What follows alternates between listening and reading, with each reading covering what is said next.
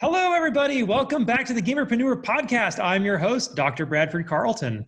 Today, I have a very special guest with us. I have Joel Collie, all the way out of Australia. How's it going, Joel?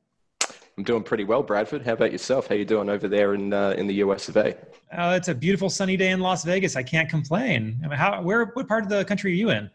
Uh, so I'm in Melbourne, Australia. So um, are, are, you familiar with Australia? Um, Generally, but go ahead and explain for my listeners.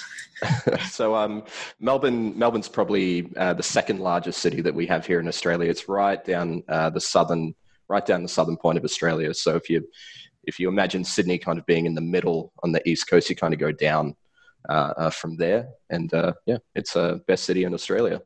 Fantastic. All right. So why don't we get started by me asking you just tell us a little bit about yourself. Sure. Uh, well, currently I'm I'm a manager with uh, one of the fastest growing uh, influencer management groups uh, called Misfits Management Group. Uh, we operate about 35 um, channels at the moment, YouTube channels, are quite notable ones. Call Me Carson, Misfits, uh, Jay Schlatt, Wellen, and, uh, Viva La Dirt League, and a number of others. Uh, we reach somewhere around 200 million YouTube views uh, on average per month throughout our channels, and uh, we have something like over 37 million subscribers across the network as well. Wow, that's incredible. I'm I really want to dig into that. Um, really, before I get started, though, I always kind of go through a set a couple questions. Let's go do that, and then I really want to dig. So, um, sure I'm going to ask you the same question I start every interview with. On a scale of one to 10, 10 being high, how weird are you, Joel? Probably give myself about a seven. Um, I, I, wouldn't. I wouldn't consider myself any.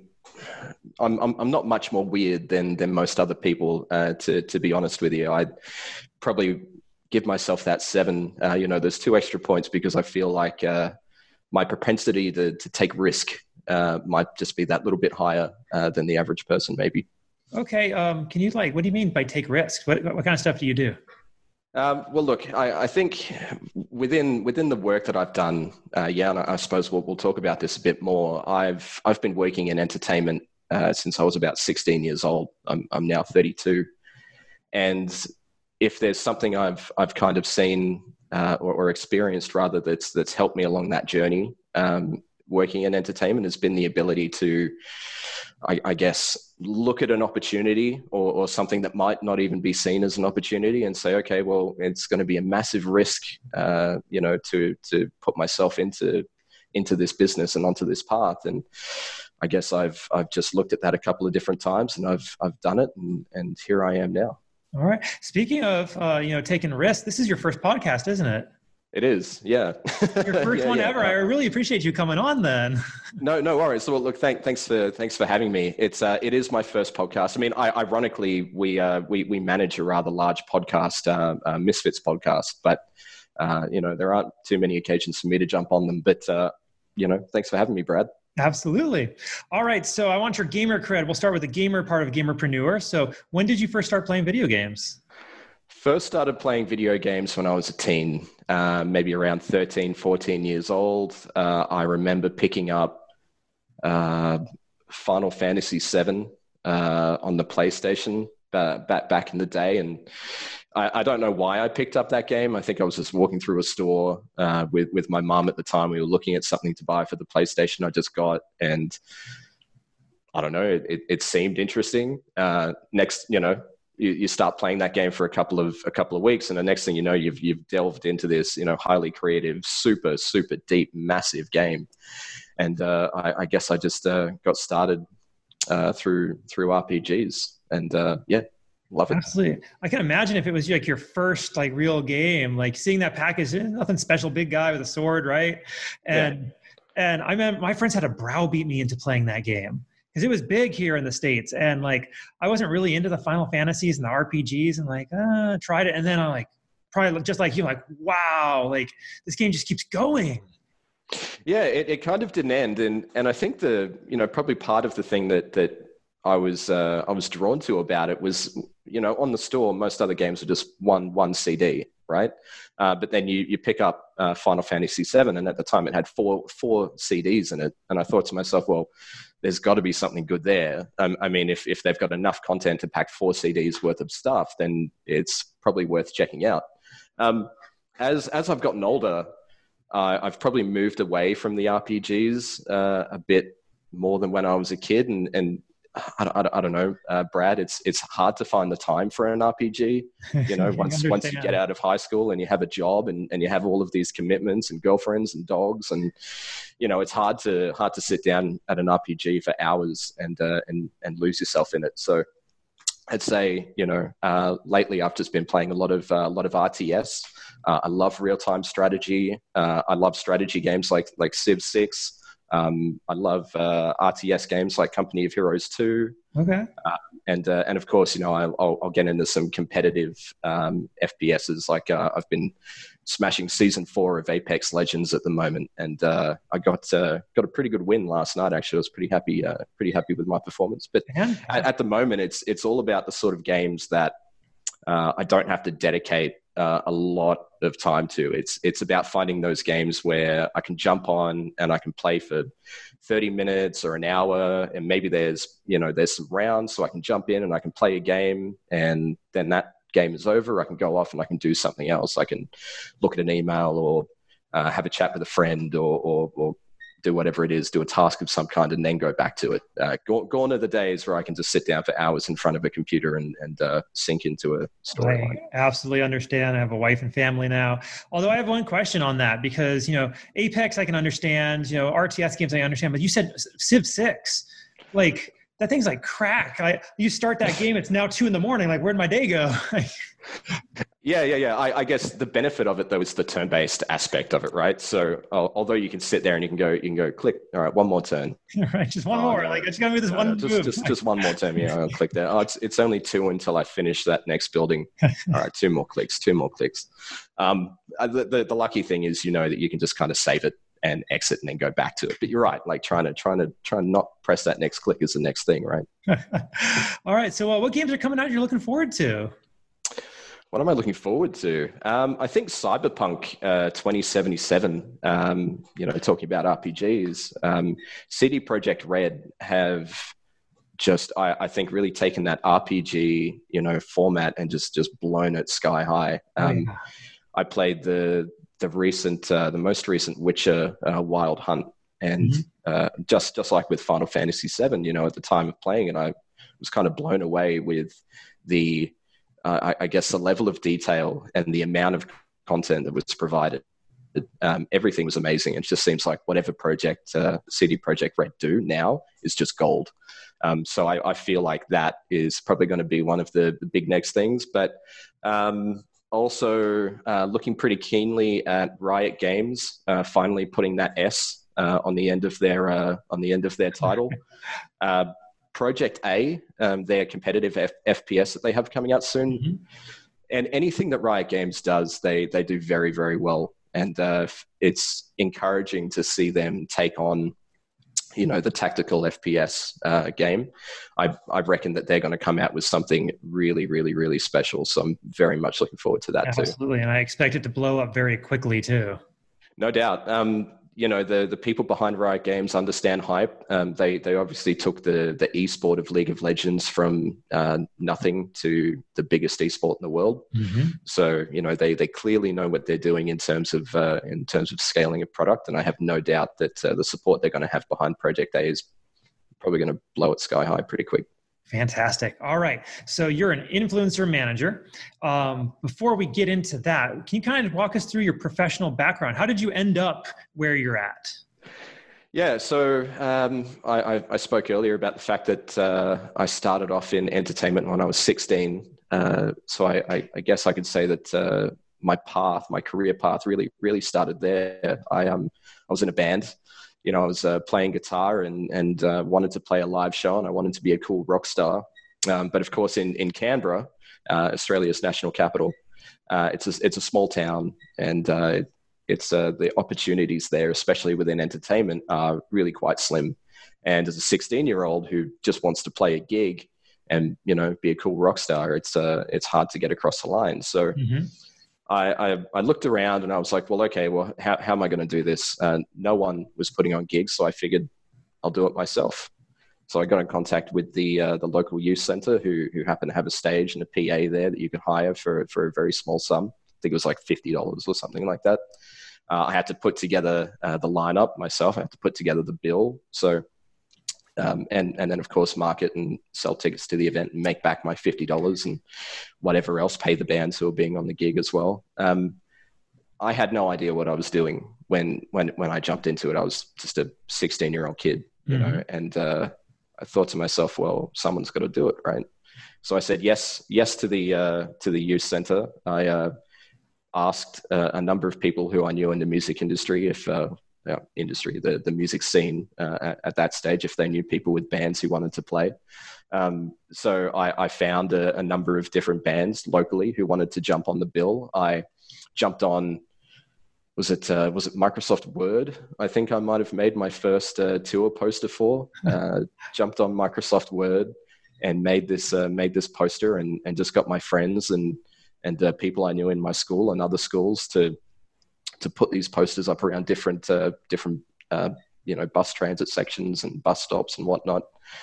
And that very first gig, I ended up pulling over 200 kids to the gig. Hey, you know, and nice yeah, I, I, was kind of blown away by the fact that that many people came. I, I mean, I, I, was I was a nobody. Um, I, I, guess some of the bands that I had play had had some good fans, and maybe maybe it was the marketing that we did. Maybe just that word of mouth. Um, you know, that word of mouth power was just good enough to pull that many kids to a gig, and that was, you know, uh, ten dollars ten dollars a head over 200 kids. So I definitely made that $50 back and I was able to uh, pay the bands for their time and I was able to keep a bit of profit for myself. And at, by the end of that, I, I thought to myself, well, maybe I don't want to be a rock star. You know, maybe I don't want to be the guitarist on the stage. I mean, maybe I do because it's still pretty cool regardless. Everyone wants to be the guitarist on stage, but no one at the moment is putting on the gig. And I got a pretty good response. So maybe this is where I should be. And that kind of started it out. That's wonderful. Uh, I, yeah, I ended up um, going from that. Uh, I threw a threw a really big house party um, with a with a friend of mine that had hundreds of people come to it. Absolute hundreds of people come to that. Um, and I thought, okay, well, well, this is the second event, and a lot of people have come to it, so maybe I'm onto a thing here. Uh, when when high school was over, I uh, started to work at a nightclub uh, in Canberra that was called Bar 32. It was uh, it was the the alternative nightclub in Canberra, right? It was like you know playing uh, playing all of that kind of alt indie rock sort of stuff that was like really cool but not cool. You know, you, you only you only kind of knew about that music if if you were on that uh, on that fringe of what was cool, right? Right. And uh, that club just just took off you know we we we had a night there on a on a Friday night that was just all about that that indie that indie music and uh, we had a number of DJs that played that and I was I was uh, operating and supervising the bar at the time and we would have just thousands of people come through. It was just huge. Um, I ended up looking after some of the bookings for the venue. Um, so we ended up bringing a couple of DJs down uh, from Sydney. Uh, we ended up working with a couple of uh, a couple of music festivals, a couple of uh, quote unquote bush doofs in uh, in in Canberra, um, and then of course from there, the nightclub scene and and the live music scene I I was working on until I was about twenty one, so it was probably about you know three years worth of uh, worth of the whole club nightclub scene, and Bradford that that wasn't for me, you know. Um, I, I really was. You didn't want to do the nightclub scene. What do you mean I didn't want to do the nightclub? Have you seen nightclubs? I mean, I mean, sure, as a as a nineteen as a 19, 20 year old, yeah, it was it was mad fun, but you know, um, maybe maybe you know it was just a little bit too chaotic, and you know, I didn't really want to be in in EDM. Right, that's not really what I what I wanted to do. I wanted to do live music, guitars, drums. I wanted that that majesty of that stage performance. Right, and uh, you know, I, I kind of got sick of the uh, the EDM and the nightclub scene. So I said to myself, well, okay, maybe it's about time you go and get a real job, right? I mean, if you know you've you've done this, you've done this entertainment thing for a couple of years, and uh, you've had a good run. Uh, the nightclub scene's kind of drowning you, drowning you a bit. So how about you go out there and you get a real job? So I, I went and worked at a at an energy retailer, um, just a just a basic call center job, right? Just okay. whatever, whatever, whatever the first job it was that I could pick up that was going to get me away from EDM and just something normal, right? What normal people do. And uh, and so I jumped in there and I got really really good really quickly at uh, at the computer system that we were working on. Right, it was this uh, this MS DOS uh, system that helped to to you know uh, work with people's bills. Right, you sure. operate it to to look at someone's bill and and sort out what it was, etc. Uh, got very good at working that system and uh, I was assisting the the Melbourne uh, collections team in in operating uh, that that computer system. Right, I knew a little bit more about that system than they did, and when uh, a problem would get escalated uh, to that Melbourne team. Uh, from from the Canberra office, the Melbourne team would end up calling me and asking me to help them to sort out the problem that was escalated from our office in the first place, right? And and so I you know, looked at the opportunities that were in Melbourne because because uh, I thought, well, Canberra is just a small town, right? And I'd been working uh, at this uh, this normal job for a little while, and I was starting to get that uh, starting to get that hunger to get back into entertainment, right? Sure. But I thought, well, if I do it in Canberra, I'm probably just going to find myself back in the in the nightclub scene, right? And that's not what I want.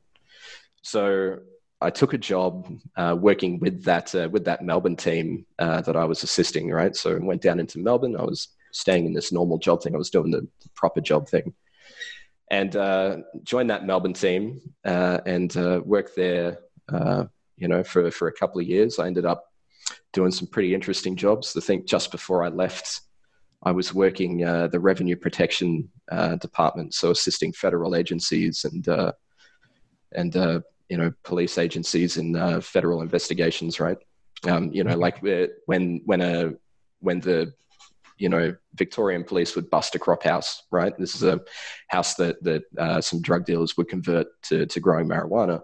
Um, in order to do that, they would um, you know in order to do that they would um, have to install a lot of electricity in there. There'd be a lot of lamps, a lot of really high powerful lamps, a lot of extractor fans, and all of these different things. And in, in order to a uh, not cost them a bunch, right? These people who were converting these grow houses, they would uh, they would bypass the electricity meter. And uh, of course, bypassing the electricity meter is essentially stealing uh, electricity from the electricity grid because it's not going mm-hmm. through the count. So we would uh, we would assist that that uh, investigations team in in um, analyzing how much electricity they may have stolen, helping them, you know, uh, but that sort of thing. So it was pretty cool. Yeah.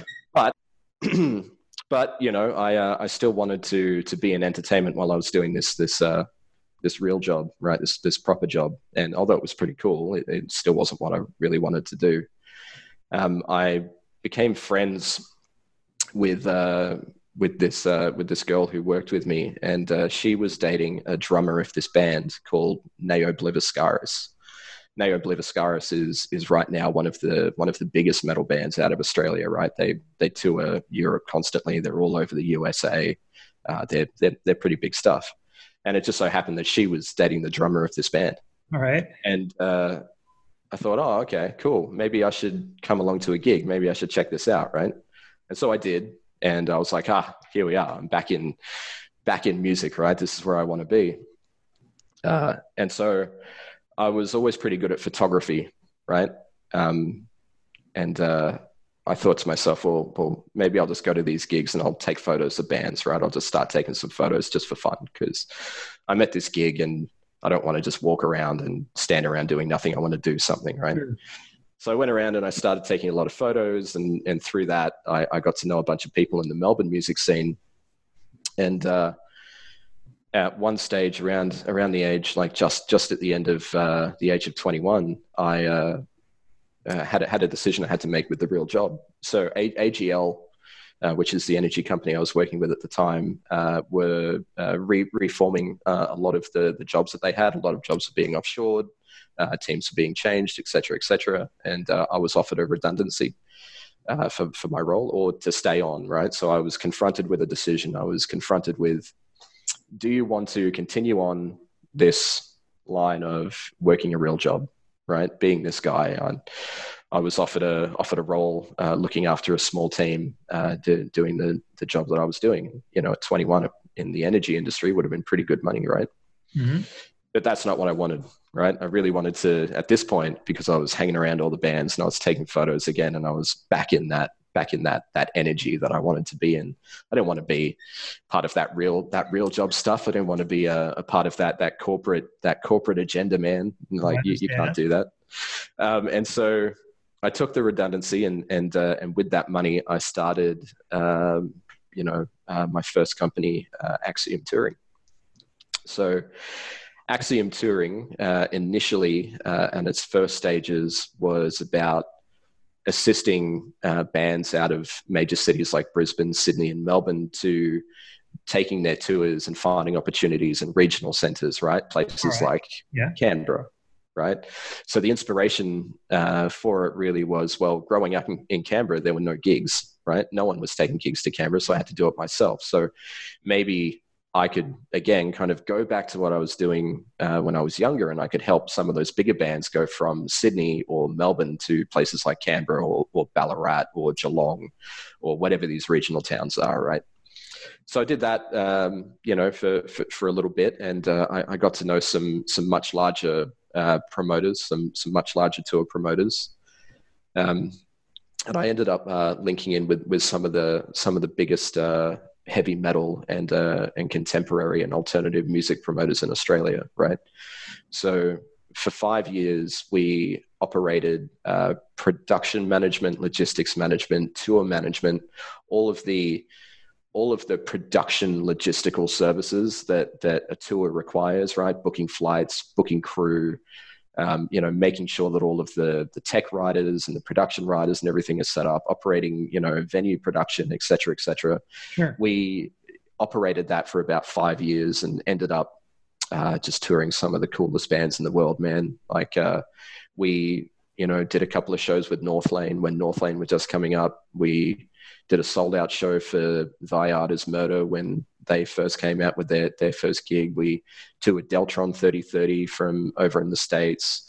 Um, you know, we, we just worked with some really, really, really cool bands. And I had a, had a small team uh, that was situated all around Australia. So I had uh, some staff members in, in Brisbane, some staff in Sydney, some staff in Melbourne uh, some staff over in Perth that when a tour would come about, we would all, you know, uh, work together to coordinate, you know, just some really fantastic events. Um, so five years uh, we were operating that.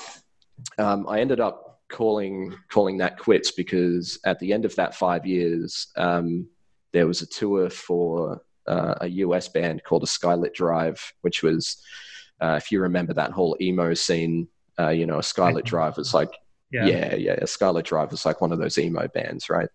And it just turned out to just be a bad call, right? It was just a bad tour that just didn't work out. The hype was not there. It was just a bad call, right? It was just a mistake to, to try to tour that band. Yeah, oh, it was just bad. And uh, I had a falling out with uh, with my investors um, because of that tour. Um, I had a falling out just just with the agency because of that tour. Um, and at the very same time, uh, I broke up with uh, with my girlfriend at the time, right? So I, I was a little bit heartbroken uh, because of a broken relationship, and I was definitely spirit broken because of a tour that didn't work and arguments I had with investors. So I kind of said to myself, well, maybe it's about time to to move on from this, right? Maybe I should just stop operating um, Axiom Touring. And something else I, I kind of recognized while operating um, through Axiom was well, Australia is a small country, right? If if I thought that Canberra was a small city, you know, and it was hard to get a gig in Canberra, it was certainly hard to to get gigs and certainly harder to get opportunities and entertainment in Australia, right?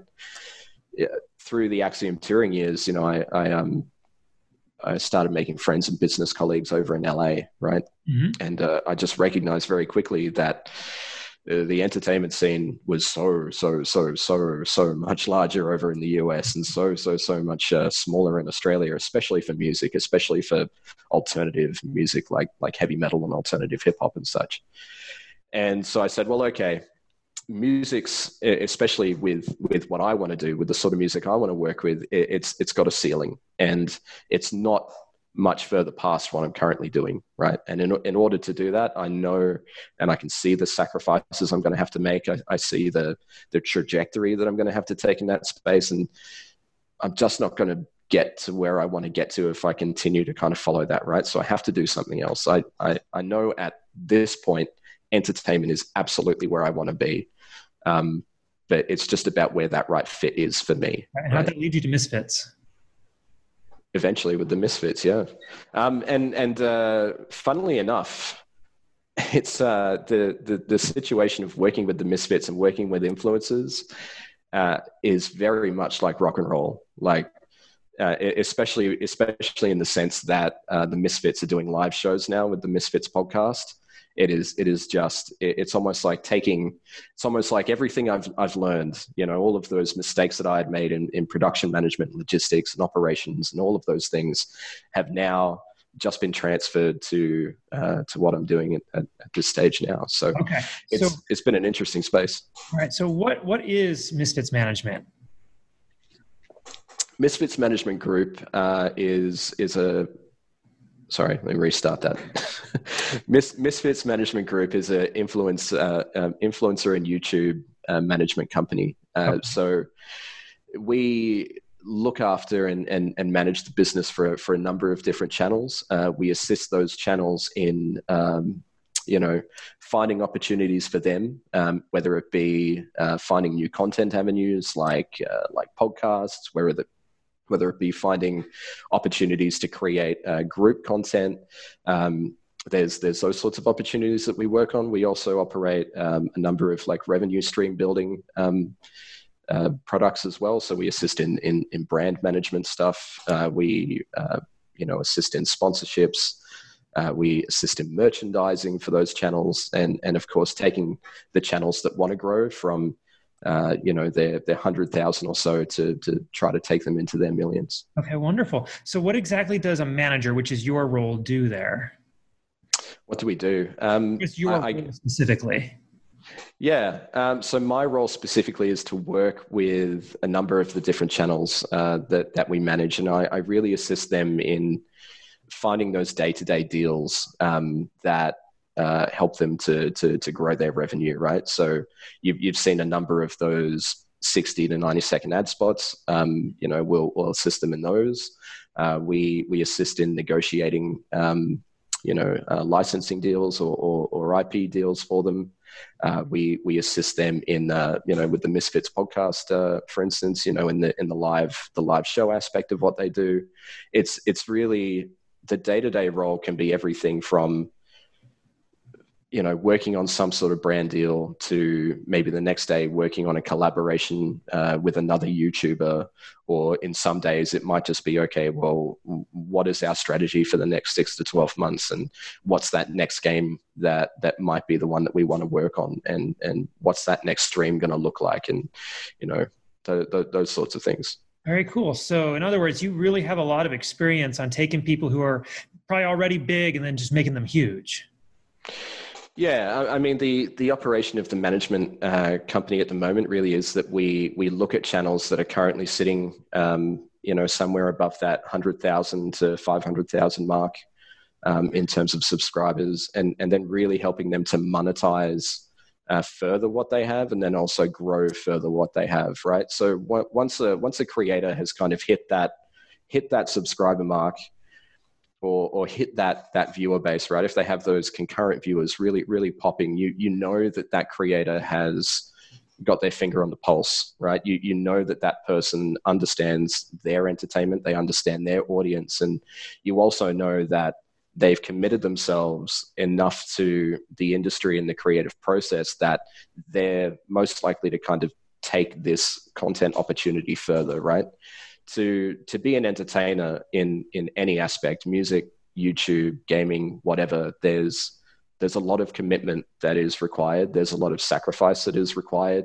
in, in order to get there. And you know uh, the, the people who have really um, made it are the people who have made those sacrifices and made those commitments. So they're, they're the people that we really want to work with because in the same vein that they um, you know uh, have to commit we we commit to them in the same way Okay, so let me uh, start. You know, just kind of peppering you with questions that I come to mind. Um, so, um, what what is something you think holds people back from kind of reaching that that point where you'd be willing to consider them? Like, so maybe they're you know, a couple, you know, tens of thousands, but they're not quite there yet. What's what's causing them not to be able to reach that that goal?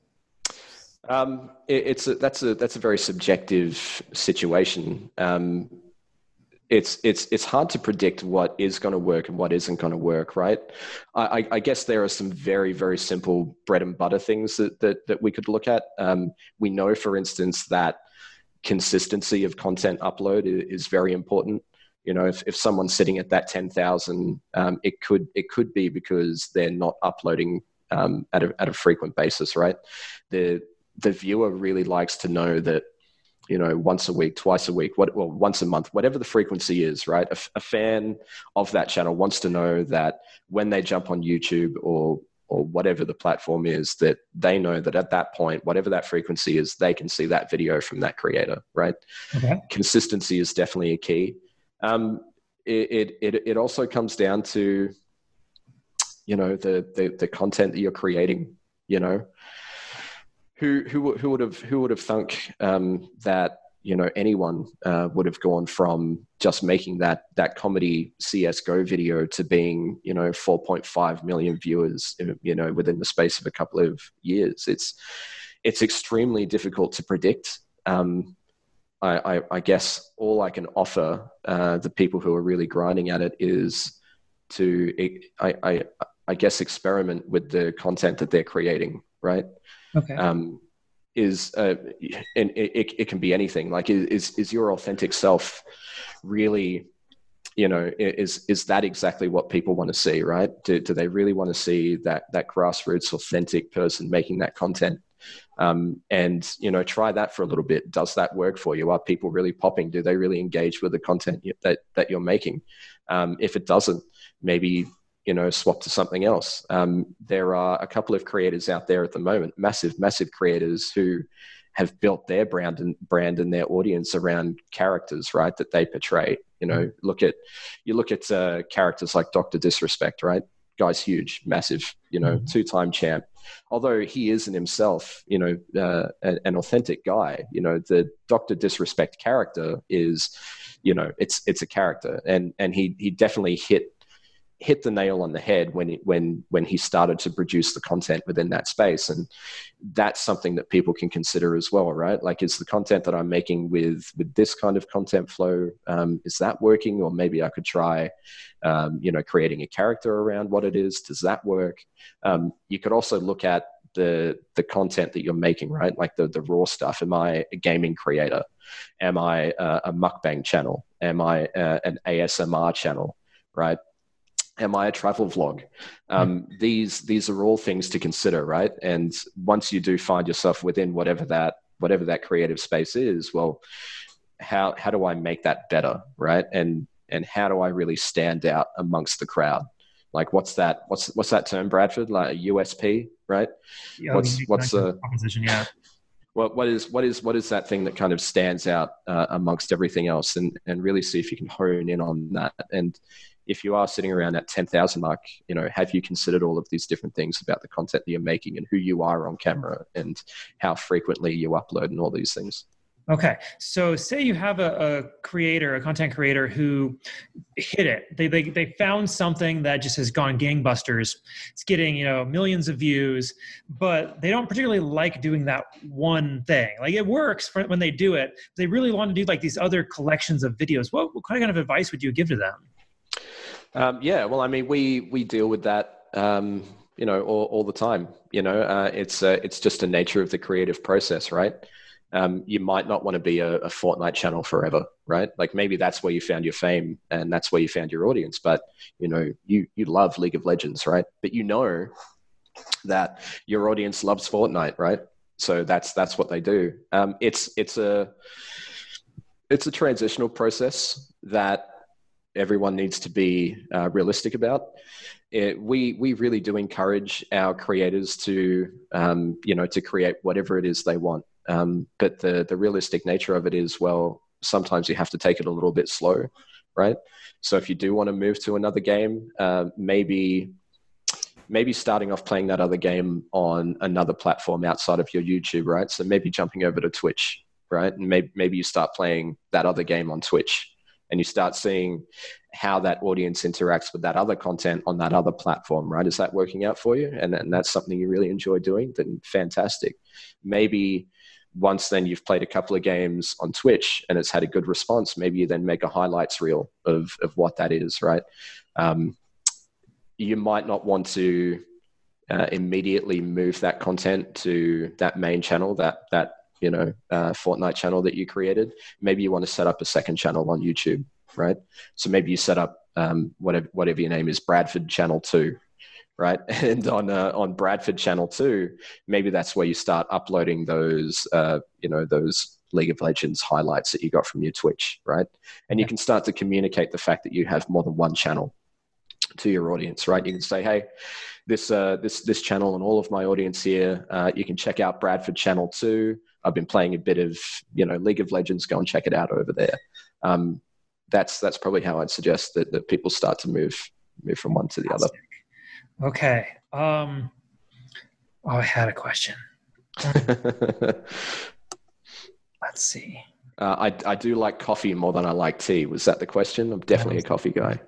Oh man, I had a good one too. Um, YouTube content creators. Just just quickly, is this chair too squeaky? Because I keep hearing no, it. No, I don't. I don't mind. No, okay. Um, oh, I, I totally blanked. Oh no! I I've lost my mojo. oh no! The um, flow. yeah, I was in flow and then I lost it. So, okay. so these content creators. Um, I can't even think of a question at the moment. This has not happened to me before. Uh, do you want me to ask you one? Should I ask you a question? Would that help? Um, sure, if you want. Yeah. Hmm. What uh, what brought you into this space, Bradford? What what what what what makes you passionate about gaming and uh, and the gamerpreneur? Oh, that's fantastic. Um, so I, it's a little bit of a backstory. I started gaming when I was before I even remember, you know, two years old or so. And I would be at babysitters' houses because my parents, we lived near San Francisco. We were two hours away from San Francisco. Um, and my parents worked there. So they had a two hour commute there, two hours back, eight hours during the day. I was basically at babysitters my entire childhood. So I'd be playing Nintendo at their houses and I was I just got into it because as a kid, you know, it was a new thing back then. You play video games, and I that just continued through my entire childhood because my parents, you know, were never there. They just bought me video game systems to keep me occupied. And then I became a teenager watching myself, and it was still video games because that's all I knew. And that continued through college. I played World of Warcraft. I was guild leader, raid leader, main tank for you know this, the high end raiding guild. Not the best, but you know decent on my server. Um, and then I went to law school, and law school is 300 pages of reading a night every single night for three years straight. I barely had time to play video games, a little bit here and there, but you know, my 10 hour gaming sessions that you, you mentioned, like, yeah gone. Yeah, going right? Right, gone. So I get out of law school and I get a job, you know, a real job, and I'm working for a court, and that's eight hour days plus, you know, time in the afternoon or evenings when I'm working with the judge.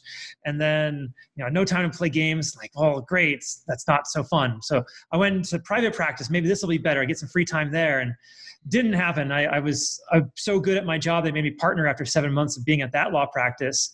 I was one of the youngest people ever made partner at a law firm in Ohio and you know, possibly the country. Um, but again, you know, you're working your tail off. So no time for games, and like I'm still trying. I have this backlog of games at home, like I keep trying to get to, and so I'm like, okay. And my my wife then's like, hey, let's start our own practice. If you can like do these great things where you were, I'm like, sure, let's do it.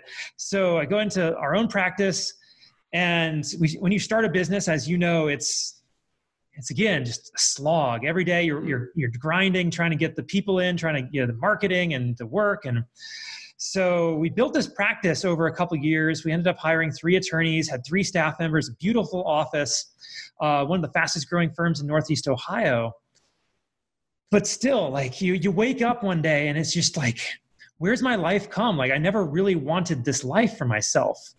So I kind of left the law. Um, I had been a business coach for a little bit, but then I really kind of went full bore on business coaching, thinking like this is it. This will give me more free time. It's it's more money, less work, and that was true. But I got more clients. So when you have more clients, it's more work.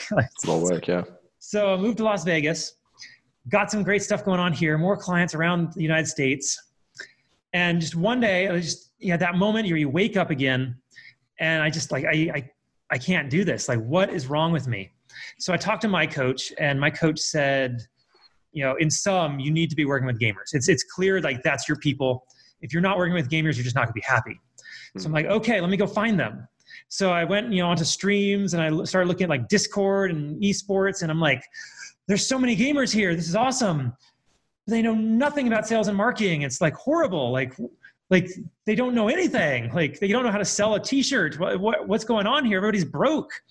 So i'm like okay I, i'm going to make some clients here. I walk in and normally i don't ever talk this much on my own podcast so i thank you. All good. Uh, okay give, give me a break for a second. Certainly.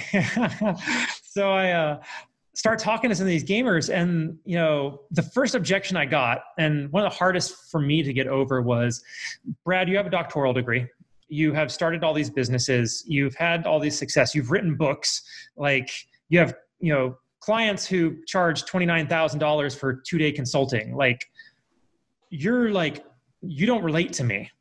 I'm like but no i'm a gamer. And they're like what game have you played last? I'm like shoot I haven't had any time. I haven't played any games. but I am a gamer because I like I sneak it in here and there, but you know, not enough apparently. Yeah. So that's how I really decided to start the podcast is because I know they need the advice. I know gamers everywhere need this advice really badly, really desperately, because there's so many of them and they're just so bad at making money. But there's so much money to be had. It's it's not hard to make money. And sales is not hard. Marketing is not hard, especially once you know the core principles. Mm. And like you've had the experience of going through this and learning it yourself. And now, like if you were told, hey, go start a show, you'd be like, got it. Yep. But for most people, it's like it's a foreign language. They have no idea. So I'm inviting guys like you on, trying to get that information out. Just you know, what is it that they need to know in order to grow themselves? And I've had guests from you know small streamers with a couple hundred followers. I've had YouTubers with hundreds of thousands of subscribers, and everything in between. Business owners making millions of dollars a year. Business, you know, just guys who are working at like auto shops. So that's why I'm doing this, just to get that information out there because it's just it's so necessary in order to see this industry develop. Until the mm. gamers themselves on the grassroots level really learn how to generate that income in gaming for themselves, we're not really going to see a real tidal wave movement in the in the industry. Yeah, it's it's a uh, the the industry itself is is really uh, quite exciting too, right? And and it's and when when when I when I talk about the industry, I guess I'm I'm talking about just online online video and online entertainment yeah. Right, in, in, in general, like game, gaming for sure, but YouTube and Twitch. And, and when we look at those platforms right now, we know that it's not just gaming that's, that's being created on those platforms anymore. Um, you know, what, what, like just chatting on on on the Twitch uh, Twitch channel is is huge. Just just chatting is is constantly up there in in the in the top three or five channels being watched, and that's not people playing games anymore, right? That's people literally just sitting down and talking, or maybe there's a travel vlog happening, or maybe it's a talk show, right? Uh, Raj Rajj Patel's Rajjlorette. Mm-hmm. You know, if uh, if you've come across that, we had SwaggerSouls on there just yesterday, right? Um, that's that's purely just a talk show, right? Um, it, it's a it's a play on the Bachelorette, and it's absolutely fantastic, right? It's it's great content, and I, I think what we really have here um, with all of this online entertainment is really an opportunity to craft an entirely I, I wouldn't say it's an entirely new industry because it's absolutely not. Like entertainment has just been around since you know the Greco-Roman period, right? Mm-hmm. It's it's really about taking that entertainment platform that was, you know, and and and kind of recreating it now for for the new generation in in the internet, which is almost like another dimension, man.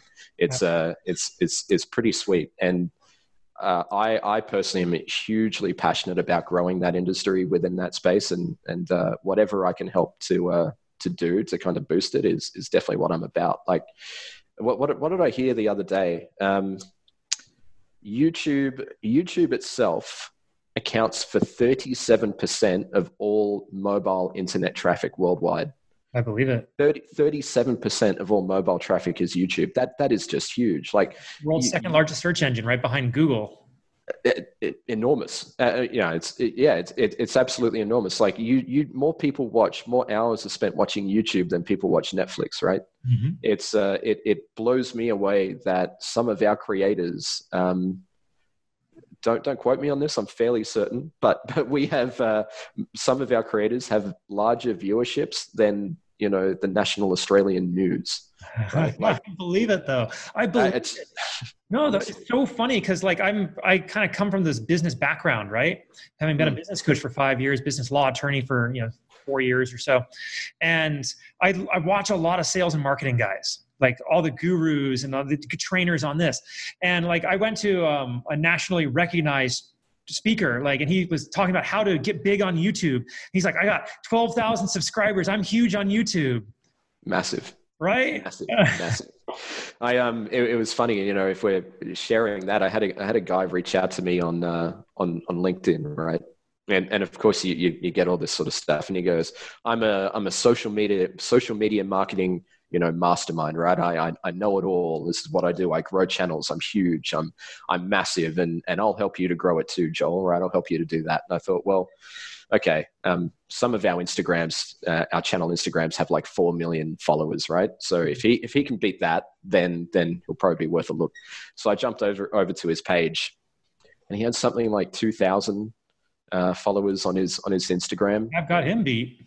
and I was like, well, you, you know, I mean, if here's, here's, here's the thing, right? Like if, if you're going to um, say that, that you are fantastic at what this is, then, I mean, you should at least be able to show uh, within that product that you are really good at what you do, right? Like it, it's, it seems like if you can only get an Instagram page to a couple of thousand, um, you want to say that you can get people to huge numbers, then you should probably be able to do that for yourself, or or at least that guy on, on LinkedIn probably should have come back to me and said, well, look, here's a couple of other channels that that I've taken. I've gotten them into into really big spaces, right?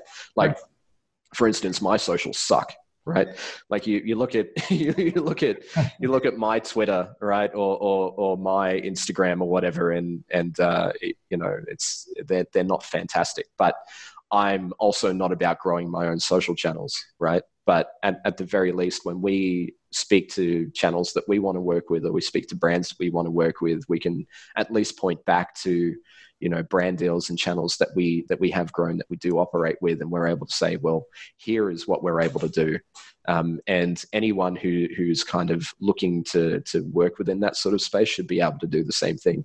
If, if you really want to sell that product you, re- you really have to be able to show how how you can actually sell that product. All right so i want to ask you I, um, how how important is ads paid ads? Like are, these guys aren't just doing it all organically right? I think a lot of you know especially people starting out think it, it's it has to be organic um, or, or, organic as in the the revenue earned or, or, or no, do you mean i the... mean like actually just hoping and praying people come and watch them or using twitter to get the word out as opposed to using like youtube uh, ads you know four cents a view uh, no we I, I don't think we've ever purchased a, an ad to promote a channel. Really? Yeah. That's fascinating. So how do you do it then? Like, what's the trick? The the internet's an interesting beast, right?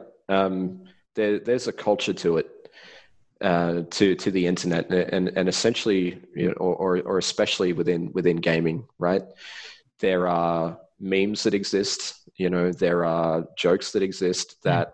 unless unless you're a part of that industry and you're a part of that culture, you're just not going to know it. You're just not going to get it. Um, the I think I think the real key is is to really understand the culture that, that you're a part of and understanding the culture that you're talking to. Right, the channels that really do make it really really do have their finger on the pulse when it comes to what that culture in that community is. You you they they understand the jokes in in some cases they create the jokes you know in in in other cases they just understand what it is to be that culture and they are that culture and i think that's that's really what that is you know whether or not it's gaming or if it's uh, travel vlogging or whatever it is having that understanding of culture is really really the key because that's that's really what people want to engage with right That's fascinating. So how do how do they get found? How do they go from like two hundred thousand to two million? Where are those people coming from? Uh, from all over the world, Bradford. Um, where, where, are they coming from? Um, look, you you could you could find ways to um, you know work with work work with certain YouTubers, right? So if you if you're a smaller channel, you make friends with a with a number of other channels. Uh, we'll, we'll, we'll take Twitch as an example, right? Maybe you can uh, start off small. You make friends with with a number of other channels, and maybe you start creating you know Twitch streams with them, right? Like you uh, you you know you you join up with them. Maybe you create um, highlighted videos with that crew, right? Um, if if you find that some of your social networks that you end up creating, um, you know, lend themselves to being, um, I, I, guess, opportunities for growth for you and and for them, then then it's something that works out. But um, it's it, it's it's really hard to say, Bradford. Like I've I've I've worked in music, I've worked in uh, network television, I, I now work in YouTube um, and and uh, and you know I guess internet entertainment. It's it's really really really difficult to say exactly how you're going to do it, but definitely culture and definitely social networks is is is a good way to kind of push forward. Okay, um, how does somebody build a culture? Other than you know the memes, other than the jokes. I mean, there's a lot of personality involved. There's a how do, how do, how do you build a culture? Um, that's a big question. We should we should take that one to a university somewhere, Brad. how, do you, how, do you, how do you build a culture? Um, I, last time I asked that question, they charged me twelve thousand dollars. So. hmm. Getting this for free, buddy. Um, how do you build a culture? I think you, ha- you have to you have to start small with it, right? Mm-hmm. And you you you have to be realistic about you know what what it is right? It, you you have to understand not only the culture that you're creating but understand the, the people who make up that culture right? Okay. it's it, it's it, it's going to be difficult for you to really make a culture when you're completely alienated from those who create it right with you right? That's not just you and and your friends but it's also the people that engage and watch with it too right? If if those viewers weren't there there would be no culture right? Of course. Um, geez, how, how, how do you make it? I can't answer that question, Bradford. I, I, I, I, wish I could. I, I, think it's it's it's just really about um, grinding, man. Um, just just just finding that thing that works and and, and sticking with it and and uh, finding ways to kind of to to experiment with it and, and, and grow it out. It's hard hard to say, Bradford. Hard question, dude. Okay. Um, how uh, how would someone go about asking or seeking sponsors, investors, promoters? Um, seeking investors. Um, so so really really you know uh, we're we're talking about sales at this point, right? If if, yeah. if you want to find these these uh, these points for people to invest in who you are and what you do. Um, the the bare bones of what you're selling uh, is is an audience, right? So that audience is really the the value to to these brands. They want to know that if they spend you know dollar value X on you for whatever that campaign is, that a certain number of people are going to to look at that message that that you're portraying for them, and that they're going to engage with whatever it is that deliverable uh, that you know is they're, they're desired to have um, and that really is is what that monetary value is is is going to equate to. Um, so when when you've reached out to these brands or these these agencies or whatever they are, you you need to be able to say, well, here's here's me, here's what I do. Um, you need to say, well, here is here is also my audience. Here are some examples of how they have engaged in the past. Um, and uh, here is where they're located. Here's their age, their their gender. If if you have the information about what they're interested in, uh, then have an example of that, but then tailor that to whatever brand that is that you're talking to, right? Um, as best you can. Maybe you don't have the data um, that that is absolutely required, but you can do your best to kind of show how that interest from that audience could engage with that brand. Um, and of course, with with all of that, together. You you you know you could send an email. Maybe you reach out on on Twitter. Maybe the emails come into you. Uh, maybe you know a guy who knows a guy. Um, maybe you link up with an agency. Uh, whatever it is, you you just need to make sure that you kind of show who you are, who your audience is, and how that uh, is value to the to the company or partner that you're looking to work with. Fantastic. All right. Um, let me ask this: If you could go back in time, if you could go back to when you were, I think you said you know, 20, 19 or so, when you first started, mm. back back way back when you were back at doing uh, music still, and you could go and you could talk to little Joel, and you go, little Joel, this is what you got to do to 10x everything you've done for the next you know 14 years. What would you say to, to that guy I'd, I'd, probably see I'd probably a couple of things I'd, I'd probably say to him um, don't be so jaded about the music that you want to work with you know if we're talking about me specifically um, I, I was very much tied into the fact that I just wanted to work with, you know, these alternative bands or these these metal bands, right? I didn't want to do top 40s commercial stuff, right? Um, if I really wanted to 10x what I was doing, I probably would have told younger Joel, "Hey, don't don't worry about you know the fact that you only want to work with a certain stuff. Like if you want to 10x it, you know you should probably start working with those those bigger band those bigger bands, right? That bigger music, but." I probably wouldn't have listened to myself back then anyway. Even if I did go back in time, I'd probably say, "Future Joel, you're stupid. I'm not going to do it anyway." um, the I, I, guess another thing that I could kind of tell myself back then is that um, make, making making tough decisions in business is a realistic nature of what business is, right?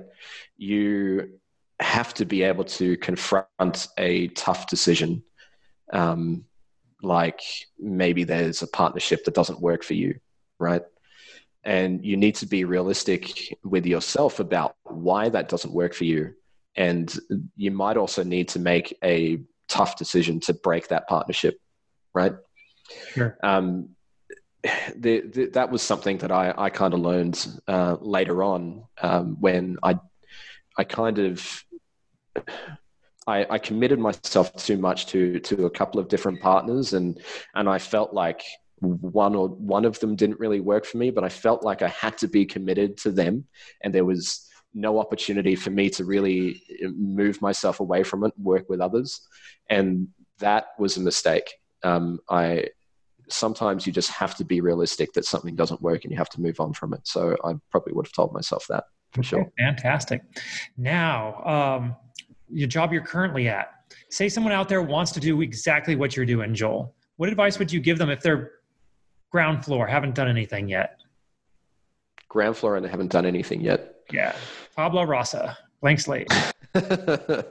um, I, I would probably say to them, um, find yourself a, a, couple of smaller channels, right? You, if you haven't worked within this space ever, totally green, you, you certainly don't want to be working with someone off the bat who has millions of followers, right? The, you, it is unavoidable that you are going to make mistakes, right? You will absolutely make mistakes. And there are things that you're going to have to learn, right? Like you, if if you're working with a, a, bigger channel and you have to walk into a negotiation, you know, with the big brand and it's worth a lot of money and you have no experience, a negotiating uh, at all, b negotiating at, at that size, and and then c, you know, well, what are the things that I need to be concerned about when it comes to a channel of this size with this sort of influence? It, it's probably not the right space if you're just just just starting up. Um, I'd, I'd probably say that you need to find some smaller channels and really prove to yourself and to them and to others that you can work with these smaller channels and take them from take them and yourself from nothing to something right? And when when you're able to say well okay i've worked with these channels and i've taken them from 100 you know uh, subscribers to 10,000 20,000 then you can say well i've 10xed you know what what they are. And mm-hmm. and i can absolutely prove that this is the sort of value that i can bring. And then once once you've done that and you've made a couple of small mistakes along the road that haven't had massive dire consequences you know um, and you've said okay well i've learned from that um, so i know not to do that again or i know what the step will be next time i do that um, then then you can say from that point, well, okay, I've grown a channel. I've I've learned from these things that I've done in the past. Now I can start taking on bigger and better things. Um, that is probably something I'd tell someone who just started. Um, I would also suggest uh, those people find a mentor of some kind uh, with, with it, within the space, because there are situations that you know someone completely green will come up against. I i, I know i've i've come up against them all the time and and sometimes i still do right? You you look you look at a situation and and you go well i need to i need to make this happen and i need to make this happen but there's an issue right in the middle that is stopping both of those things from happening and how do i how do i deal with what this is right if you're able to what's that quote? Uh, to to stand upon the shoulders of giants, right? Mm-hmm. To learn from those who have learned before you. If you're able to go to someone who you trust to give you good advice, to say, well, okay, I've got this problem, uh, and it's stopping these two things from happening. Um, having that person that you can go to um, may help you in, in kind of defining how to solve that problem. Absolutely Beautiful. helps. Beautiful advice. Get a mentor. Get a mentor. I yeah. all the time. Get a mentor.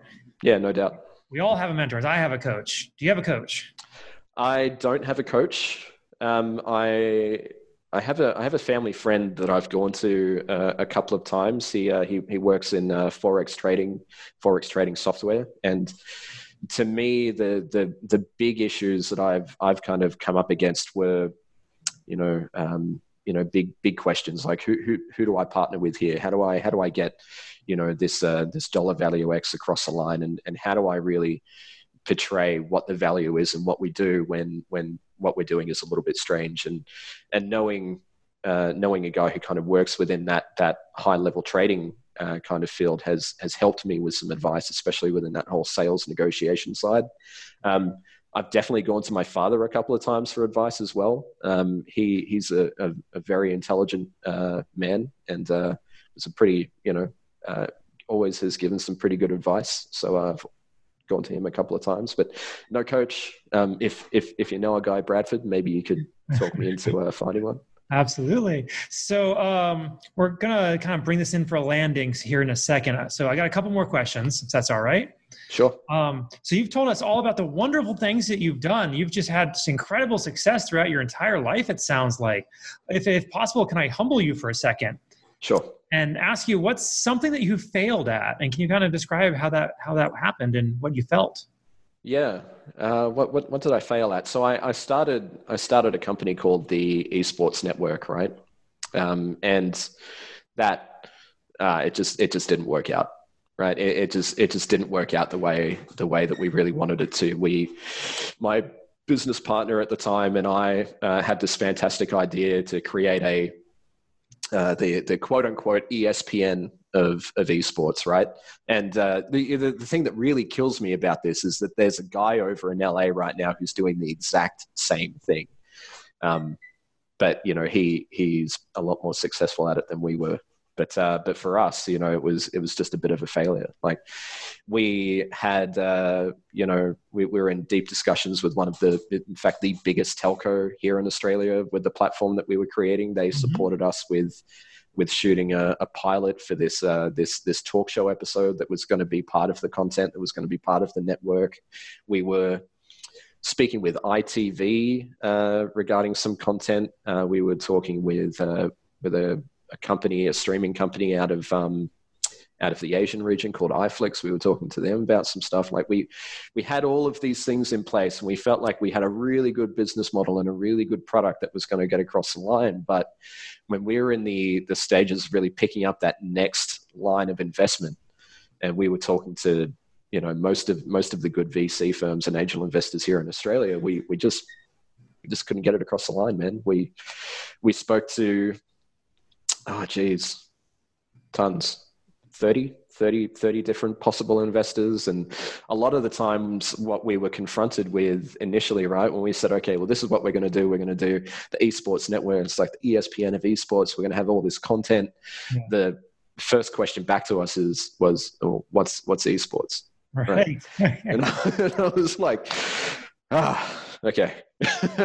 so we we quickly found that through through that um, finding that investment process, that really all we were doing was educating, you know, all of these companies and, and all of these investors and TV networks even in what esports was. I felt like by the end of it, we probably should have been charging consultants. Oh, right. I was going to say instead of trying to find investment, right? And I, I, was like, oh, geez, like maybe maybe within this space we, we we just had the model wrong. Maybe we should just be consultants, right? Because that's all we're doing, and they're just getting it all for free. Um, we we ran out of our runway, right? We we just ran out of it. We had um, you know some some on-screen talent that we're about to you know shoot you know this program that was going to be a part of the network, and we were talking to you know other content providers about their IP. You know, um, we were having a chat with ESforce about um, you know content crew and, and events company out of Russia about their stuff, and and we just we just couldn't do it.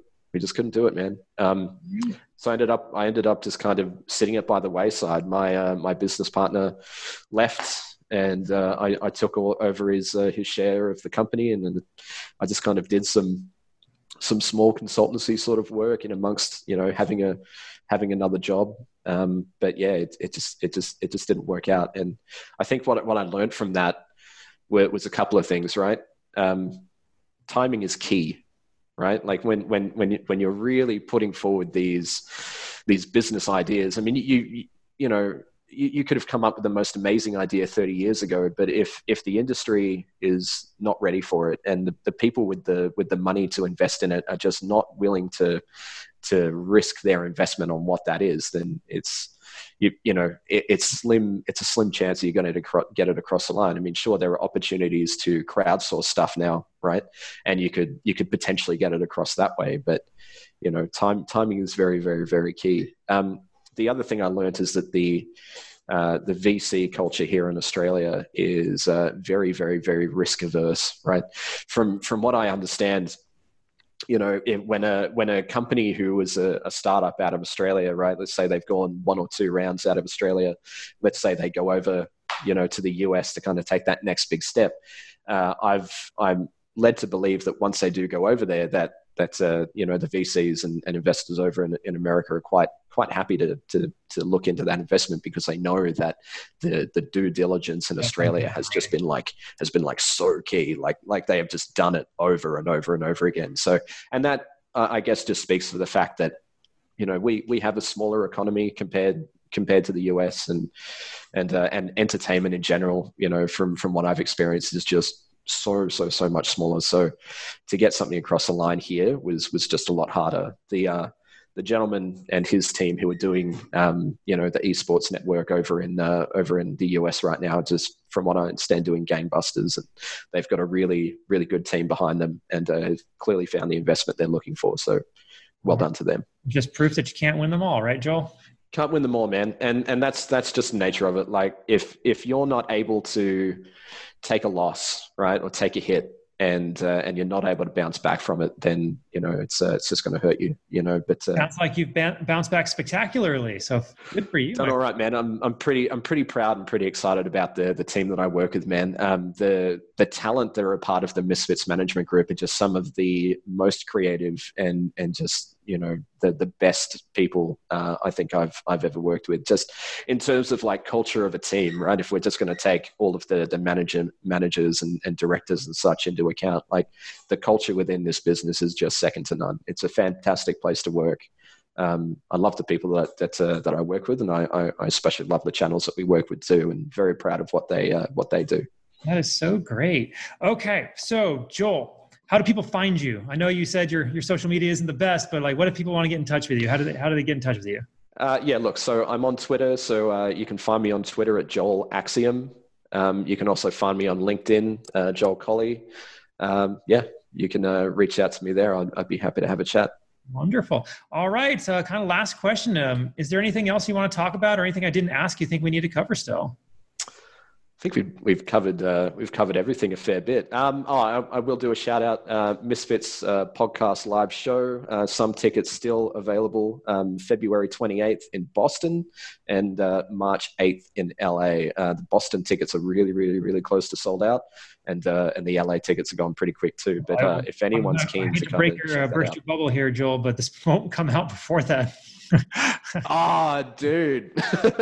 I know. Okay, never mind then. In that case, nothing. Forget my plug. This is being recorded almost three weeks in advance.